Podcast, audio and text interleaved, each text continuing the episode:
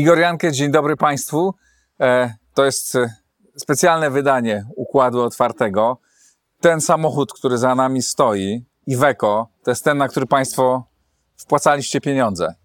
E, ta cała akcja trwała długo, bo trudno było znaleźć właściwy samochód, było wiele perypetii. Za chwilę o tym opowiemy, ale wreszcie ten samochód jest. Za chwilę on wyruszy, mm, wyruszy razem z, zawieziony przez żołnierzy pułku Kalinowskiego E, na Ukrainę, gdzie będzie służył im e, w walce, w pomocy. Chciałem bardzo, bardzo serdecznie podziękować wszystkim Państwu, którzy wpłacaliście pieniądze. To jest e, wielka, wielka rzecz. Bardzo dziękuję Patronite, który pomógł mi w zorganizowaniu tej zbiórki. Zebraliśmy łącznie ponad 160 tysięcy złotych. 135 tysięcy poszło na ten samochód. Znaczy on kosztował 125 tysięcy, jakieś 10 tysięcy wydaliśmy na, mm, wydaliśmy na naprawę i na benzynę, żeby tam dojechać, bo on niestety dużo pali. E, w, oprócz tego, z pieniędzy, które pozostały, kupimy, już, już kupiliśmy drona dla pułku kalinowskiego, e, kupiliśmy takie, to się nazywa tarnikiety, takie uchwyty, które tamują krew e, rannym żołnierzom. E, i kupiliśmy też, e, e, i to idzie wszystko do pułku kalinowskiego, ale kupiliśmy też ubrania, pozostało nam trochę pieniędzy dzięki waszej hojności. Kupiliśmy też takie wojskowe uniformy dla Tarasa, tego żołnierza, którego państwo pamiętacie. Kilka razy rozmawiałem z nim w układzie otwartym, możecie sobie obejrzeć te rozmowy. Więc wszystko idzie. Jeżeli ktoś z Państwa chciałby sprawdzić rachunki, one są dostępne. Wszystko jest bardzo transparentne. Każda, każda złotówka jest policzona. Bardzo serdecznie dziękuję. Jeszcze ten samochód jest w Polsce, a za chwilę specjalnym gościem będzie żołnierz pułku kalinowskiego, Pszczoła, z którym rozmawiałem kilka miesięcy temu i tak się poznaliśmy. E, on doprowadził do tego, że e, dowództwo pułku poprosiło nas właśnie o, ten, o to, żebyśmy zebrali na ten samochód e, i to wszystko się stało. Dzięki Wam, a za chwilę z pszczołą wejdziemy do tego samochodu i porozmawiamy o tym, co się dzieje na Ukrainie i do czego też ten samochód będzie służył. A oto mecenasi Układu Otwartego. XTB zaprasza na bezpłatny kurs inwestowania na giełdzie. Bartosz Szyma, zawodowy inwestor, pokaże jak wyceniać wartość spółki giełdowej oraz w jaki sposób budować portfel inwestycyjny. Link w opisie. Firma E2V zajmuje się sprzedażą i zakupem zielonej energii pochodzącej wyłącznie z odnawialnych źródeł. Nowoferm dostawca bram, drzwi i ramp dla przemysłu, logistyki oraz użytkowników prywatnych.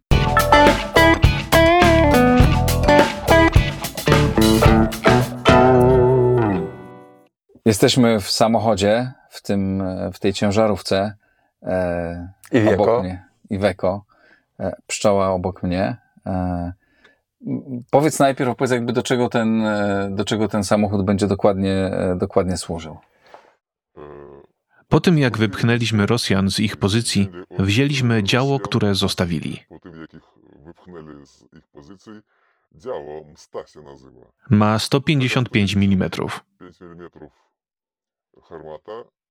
W związku z tym potrzebujemy samochodu, który będzie je przenosił na inne pozycje. Dzięki Państwu i Igorowi już go mamy. Nie, no to dzięki, dzięki Państwu, którzy to o, przysłali, te, e, przysłali te pieniądze. Opowiedz jeszcze raz, bo my tak, dostaniecie od nas ten samochód, drona i turnikiety. Opowiedz dokładnie, do czego służą turnikiety. Tak jak powiedziałeś, po to, żeby zatamować krew, jak zostaniemy ranni. To jest po prostu środek, który ratuje życie. Zatamuje krew. Tamuje krew. Często tego potrzebujemy, często gubimy i zawsze jest to potrzebne. Mhm. Jak opowiedz e, o sytuacji teraz w waszym, waszym pułku? Jak, jak wygląda sytuacja? Coś jest, rozmawialiśmy ostatni raz, to nie wiem, było ponad pół roku temu, kiedy pierwszy raz wtedy rozmawialiśmy, e, czy nawet więcej. Co się zmieniło, co w tym czasie się działo z waszym pułkiem? To, o czym oczywiście możesz powiedzieć. Może na poziomie emocji można powiedzieć, że wojna staje się taką rutyną i wszyscy już się przyzwyczaili do tych wyzwań i trudności.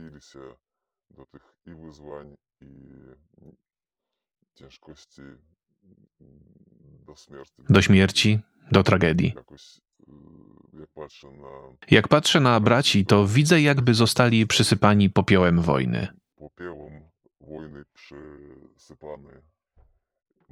Mają takie szare oczy. Ale nikt nie jest załamany. My robimy swoją robotę. Wiemy, dlaczego to robimy i zrobimy. A gdzie walczyliście? Do, bo rozumiem, że o tym, co teraz, to pewnie nie możesz mówić, ale o tym, co w przeszłości, to może być. Gdzie, No, gdzie walczyliście? Bachmut głównie. Tam, gdzie najcięższe wydarzenia, tam i my. Mhm. Jak tam, jak tam, może opowiedzieć, opowiedz, jak tam, jak, jak tam było, jak, jaka była wasza sytuacja, jak, co ty widziałeś, co widzieli twoi koledzy, co się z nimi działo? Trzymaliśmy obronę. Siedzieliśmy w okopach. 100-150 metrów od nas byli Rosjanie. Non-stop strzelają do nas z armat, ze wszystkiego, co strzela. My odpowiadamy. I to się nazywa utrzymać pozycję. Taka zwykła, prawdziwa, obrzydliwa wojna. Bo jak siedzisz tam i myślisz, dlaczego to wszystko się dzieje, i nie ma na to racjonalnej odpowiedzi, to rozumiesz, na ile to jest wszystko absurdalne. I ludzie w tym absurdzie giną, i dużo tych ludzi ginie. Jak to jest, kiedy się siedzi w tym okopie? Opowiedz nam, co widzisz, jak to, jak to wygląda, żebyśmy mogli sobie wyobrazić. Bardzo stresująco, zaczynający od tego, że ziemia się trzęsie i organizm nie odbiera tego inaczej jak anomalię, i kończąc na tym, że może ci zlecieć na głowę mina i po tobie. Ale wiesz, że nie masz prawa się bać. Musisz działać.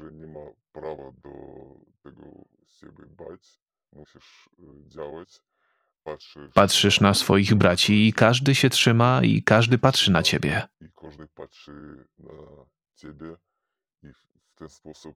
W ten sposób pomagamy przezwyciężyć ten stres. No i oczywiście nikt nie chce wyjść na tchórza. I wtedy wspieramy się nawzajem emocjonalnie i idziemy. Idziemy naprzód. Jak długo siedzą się? Jak długo jakby jest... Rotacja następuje co cztery doby. Po tych czterech dobach zmieniamy się. I przez cztery doby siedzicie w okopach cały czas, czy gdzie tam śpicie? Tam są blindarze. Takie Dryndarze? Co to są? Blindarze to takie miejsce, gdzie nad głową mamy drewniany daszek, trochę ziemi. Ziemianka. Ziemianka, gdzie możemy czuć się jakoś bardziej bezpiecznie. A z tych ziemianek wychodzimy na pozycję, gdzie obserwujemy przeciwnika, żeby nie zrobił niczego zaskakującego.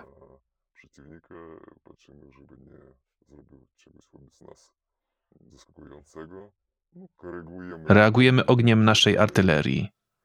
Strzelamy do nich, kiedy próbują iść w naszą stronę.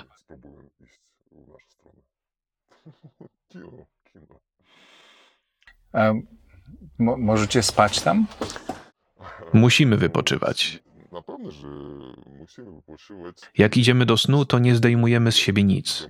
Ani kasku, ani kamizelek kuloodpornych, bo cały czas coś spada.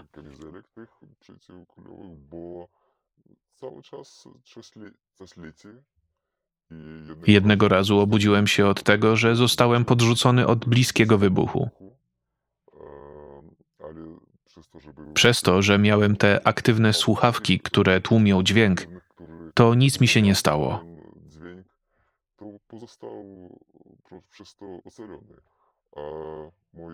Mój kumpel, który spał bez tych słuchawek, doznał kontuzji.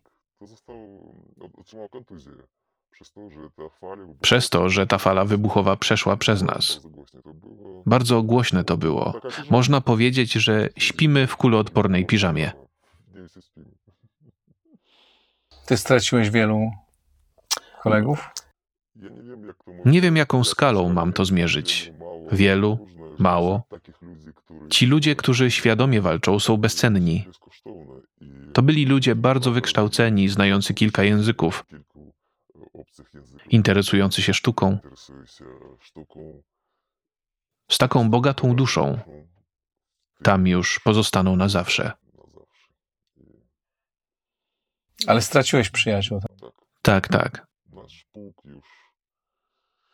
Nasz pułk już dziesiątki ludzi. Nie tylko z naszego pułku, ale również z innych formacji. Już ponad 30 pozostało tam na zawsze. A ilu was, ilu, wiesz mniej więcej, ilu Białorusinów może walczyć na Ukrainie? To są tysiące. Dokładnej liczby nikt nie powie, ale to sami najlepsi, najodważniejsi i to od nich się zacznie na Białorusi.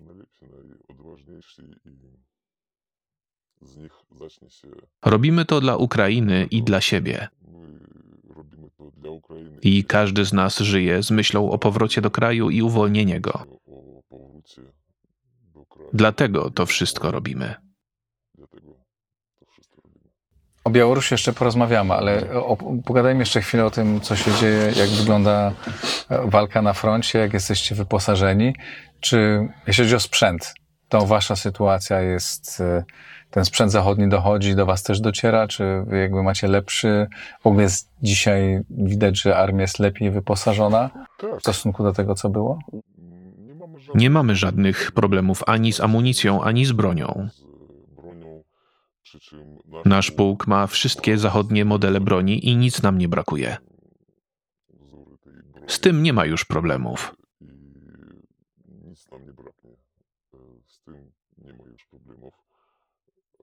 Jak patrzę na to, czym strzelają Rosjanie, to jest prosto, śmiesznie. To jest poziom II wojny światowej, ich kaski i amunicja.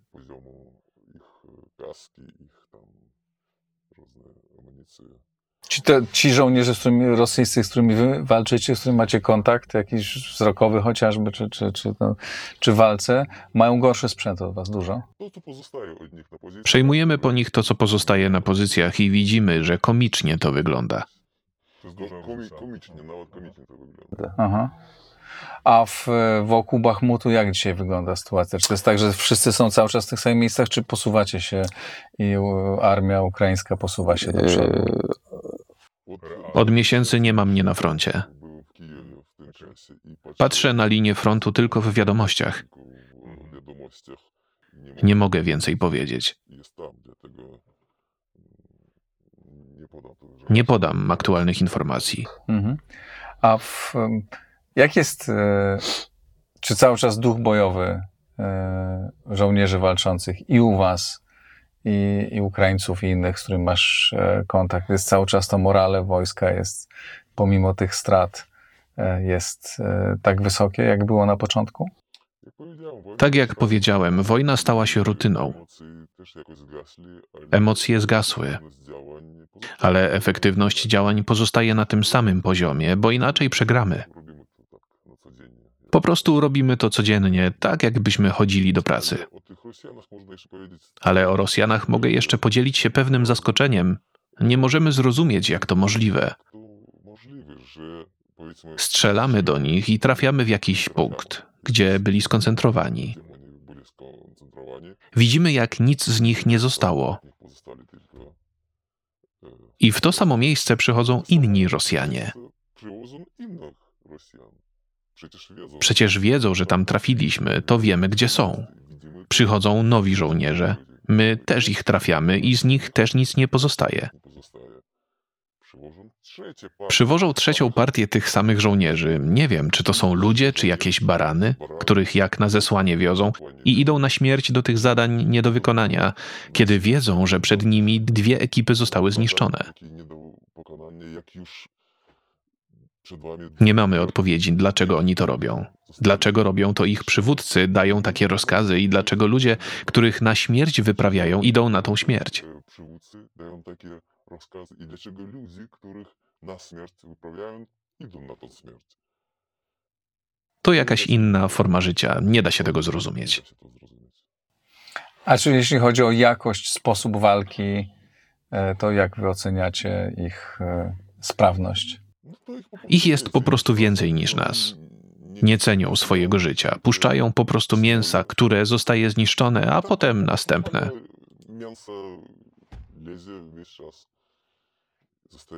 W taki sposób oni walczą. Chociaż też się uczą, też jakieś nowe strategie wymyślają, ale tą bazową strategią jest po prostu własna masa. To bazowa strategia po prostu sobą, mięsem własnym. Y, Tym nasze kule zatrzymują. Pozostaje ich główną strategią. Ten, no ale na południu nie, przygotowali te zasieki, te, te systemy obronne nieprawdopodobne. Tak, Tak, wszyscy są tym zaskoczeni, ale nie mogę o tym dużo mówić.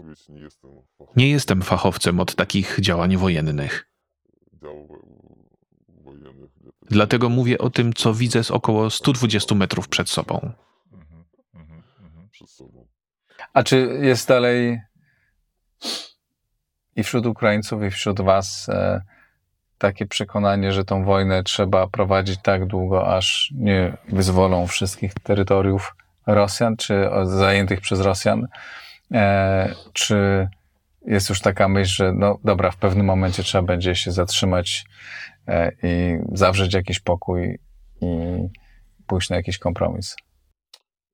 Jak spróbujemy rozważać na ten Kiedy rozważamy na ten temat, to dochodzimy do wniosku, że przynajmniej ja, że decydujące nie jest terytorium, tylko potęga wroga. Mhm. I jeśli zostanie zniszczony do tego stopnia, że nie będzie zdolny do tych wszystkich zbrodni, to możemy rozmawiać. zdolny do tych wszystkich zbrodni, to możemy już o czymś rozmawiać. Ale, dopóki stwarza zagrożenie Ukrainie, Białorusi i całemu światu, to nie możemy przestać działać. I działamy.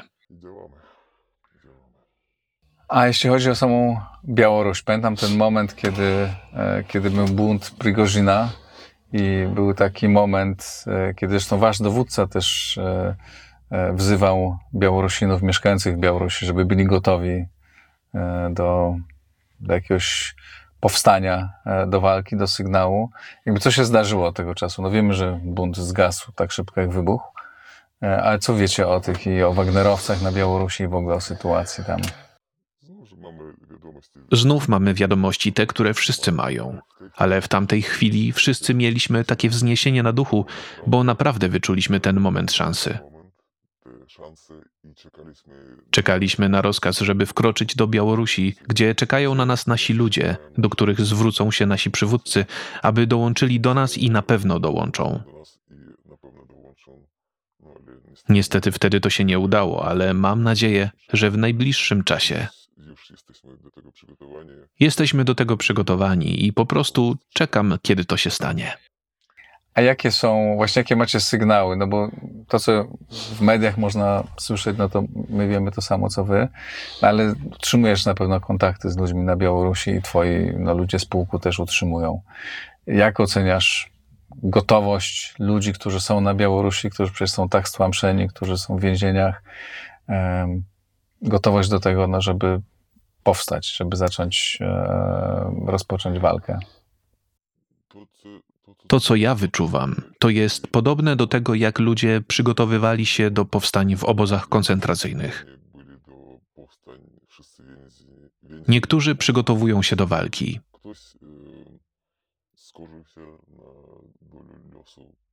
niektórzy szukają możliwości, żeby się schować przed tym, co nastąpi.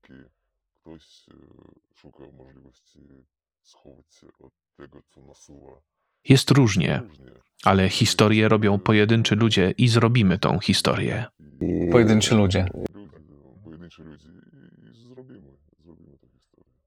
Ale myślisz, że e, ludzi, którzy są przygotowani do walki i dzisiaj mieszkają na Białorusi, jest dużo, czy to raczej będą, to będziecie wy, którzy tam wejdziecie? Znów, że jak to zmierzyć, ale jestem pewny, że wystarczy. Ale rozumiem, że macie jakieś, znaczy nie, nie, opowiedz, nie opowiesz mi o szczegółach, to zdaję sobie sprawę, ale czy macie kontakty z takimi Na ludźmi pewno. i wiecie, że są w różnych miejscach I gotowi, kont- i- i przygotowują? Akty i akcje. Kontakty i przygotowanie to wszystko idzie swoim tempem. nie będę teraz mówić, ale będą gotowi. A Białorusini, którzy są poza granicami, na przykład w Polsce, czy no jest tutaj bardzo dużo Białorusinów, zresztą ten samochód też był naprawiany przez, przez Białorusinów, którzy tutaj są, mhm. gdzieś tam jesteśmy w Polsce, też prosi nas, żebyśmy nie opowiadali dokładnie kto, e, kto to mhm. jest, żebyśmy ich nie pokazywali, ale, bo mają swoje rodziny, e, ale e, czy to jest też jakiś zasób, czy ci ludzie też są gotowi, czy tu są ludzie, którzy są gotowi wrócić na Białoruś, żeby walczyć? U nas istnieje takie stowarzyszenie, które nazywa się Pospolite Ruszenie. Tam są ludzie, którzy nie zdecydowali się na walkę w Ukrainie, ale przygotowując się do walki na Białorusi, oni przechodzą na terenie Polski i Litwy takie szkolenie w ramach prawa tych państw, które pozwala im na uczenie się taktyki bojowej i strzelania i innych rzeczy żeby umieć to zrobić w tym czasie X, na który wszyscy czekamy. i innych rzeczy w tym celu, żeby umieć to zrobić w tym czasie X, kiedy, na który wszyscy czekamy. Tych ludzi wydaje mi się nawet więcej niż na Ukrainie i wszyscy czekają na powrót. I wszyscy czekają na powrót. Wszyscy. Ale więcej, dobrze, ale tak realistycznie, konkretnie. Mhm. Więcej to znaczy ile? ile? Ile szacujesz, że może być na Białorusi, na, na Ukrainie, ludzi, Białorusinów walczących, którzy pójdą na, którzy chcą pójść na Ukrainę, na Białoruś potem? Ilu ich może być poza Białorusią dzisiaj? No, dzisiaj ze wszystkich dużych miast Polski przyjeżdżają do nas na Ukrainę i przez trzy tygodnie ćwiczą na poligonach ukraińskich. ćwiczą e, na poligonach ukraińskich, wtedy powracają. I wracają tu do Polski? Wtedy wracają do Polski, Litwy. Czyli szkolą się na Ukrainie, na ukraińskich poligonach. Tu mają poprzedzające przygotowania, a później już kończą na Ukrainie. To są tysiące ludzi i dokładnej liczby nikt nie powie, ale ta siła i determinacja przekonuje, że Łukaszenka i jego reżim nie ma szansy przeciwko nam. No. A na ile oceniasz e, e, potencjał wśród żołnierzy, którzy są dzisiaj w armii białoruskiej? Jaka część z nich może rzucić broń albo przejść na waszą stronę? O tym ciężko sądzić. E, ciężko sądzić. Ja nie jestem z tej branży zawodowo, ale kalinowscy, którzy mają kontakty z byłymi kolegami, mówią, że większość z nich wybrała po prostu łatwy sposób na życie. Wejść do służby i mieć pensję. Chodzić do służby, mieć pensję, a jak i wolą nie myśleć o tym, co zrobią, jak będą musieli dokonać wyboru. Po jakim wolą po prostu jakby o tym nie myśleć, jakoś od tego chronić się, od tej, tego wyboru. Dla nich, Dla nich ten czas decyzji jeszcze nie nastał. Ale nie wyglądają na zdecydowanych wrogów jak zwolennicy ruskiego miru. To nasi ludzie, którzy po prostu się boją i nie chcą tego wyboru.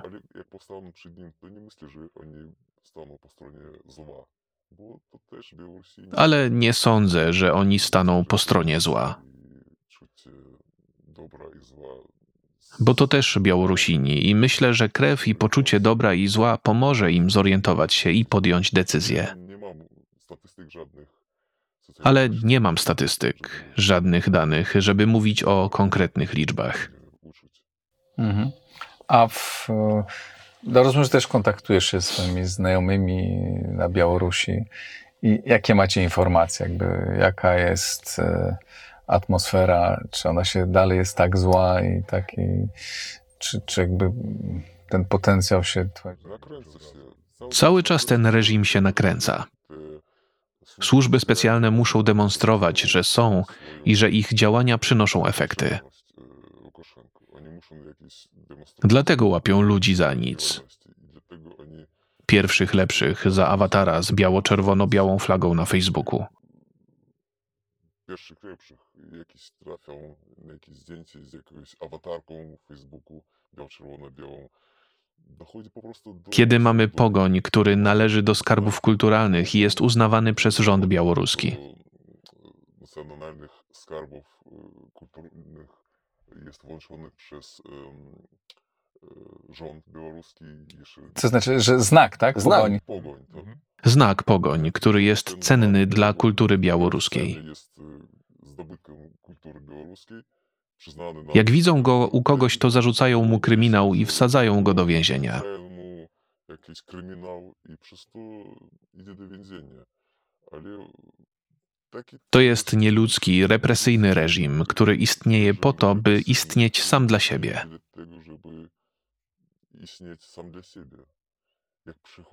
Przychodzą, przeszukiwać emerytów z biało-czerwono-białym awatarem na Facebooku. no to...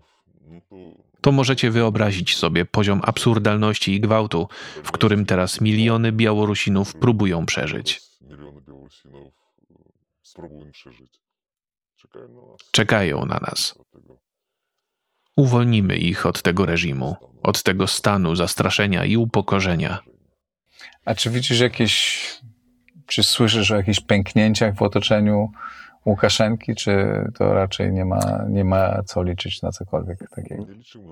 Nie liczyłbym na to, bo w trakcie tworzenia tego reżimu na skutek tej odnowionej selekcji nie pozostało ludzi zdolnych do refleksji. Zostało ludzi e, zdolnych do jakichś refleksji. Szkoda. Oni wszyscy są oddani, wierni, Wierni, zastraszeni. To... Śmiecie ludzkie, które będzie zmiecione z naszej ziemi razem z KGB, które jest głównym zagrożeniem i to wszystko podtrzymuje.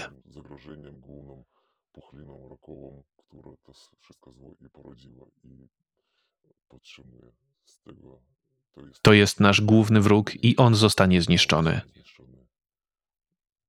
Do, do szczętu. A tu w Polsce jest wiele takich, ty spotykasz tutaj wielu Białorusinów, którzy właśnie się jakby są gotowi do, do tego, żeby wrócić i walczyć o wolną Białoruś? Bo my, no my Polacy chodzimy, tak, widzimy e, w różnych miejscach Białorusinów, ale nie, no, trudno mi rozpoznać, tak, czy to są ludzie, którzy po prostu tu normalnie mieszkają, wyemigrowali i, i cieszą się, e, cieszą się tym, że żyją w wolnym kraju, czy, czy jest też właśnie, czy jest wielu ludzi, którzy się przygotowuje tutaj? Tutaj wskoczyłem na tydzień. Tutaj wskoczyłem na tydzień i otaczam się w kręgu znajomych, takich jak ja. Wśród nich nie ma innych. Nie mam statystyk. Wiem, że nie mam statystyk. E, Chociaż no media społeczne tam... Ja nie widzę, żeby w ciągu tych trzech lat po 2020 roku ludzie zmienili nastawienie, zmienili priorytety. Ludzie jakby zmienili nastawienie, zmienili jakieś priorytety. Czekają wszyscy, przygotowują Czekają się wszyscy, przygotowują robią co mogą dla naszego zwycięstwa. E. Bo dla nas nie ma innej ojczyzny. Nas, bo jest teraz mm, I ona czeka na nas, bo jest teraz gwałcona przez wrogów. A wy tu macie, e, pułk Kalinowskiego ma w Polsce swoje, ofi- znaczy oficjalne, no ma swoich przedstawicieli tutaj, prawda? Tak, ma oficjalnych przedstawicieli, ma siedziby, przez które idzie rekrutacja i wszystkie oficjalne kontakty. Mhm. Znaczy, ja wiem o tym, bo się też kontaktowaliśmy i to jakby przekazanie tych wszystkich rzeczy dla was przez nich e, organizowaliśmy. Eee, powiedz, masz jakąś perspektywę, kiedy to może się... Już W ciągu tego tygodnia trochę się nudziłem, bo czekają chłopaki na ten samochód, na te wszystkie inne potrzebne rzeczy. Za co jeszcze raz w imieniu pułku Kalinowskiego dziękuję. Dziękuję Państwu za hojność. Bardzo to się przyda i pomoże. Takie mamy plany. Innych nie mamy, aż do zwycięstwa.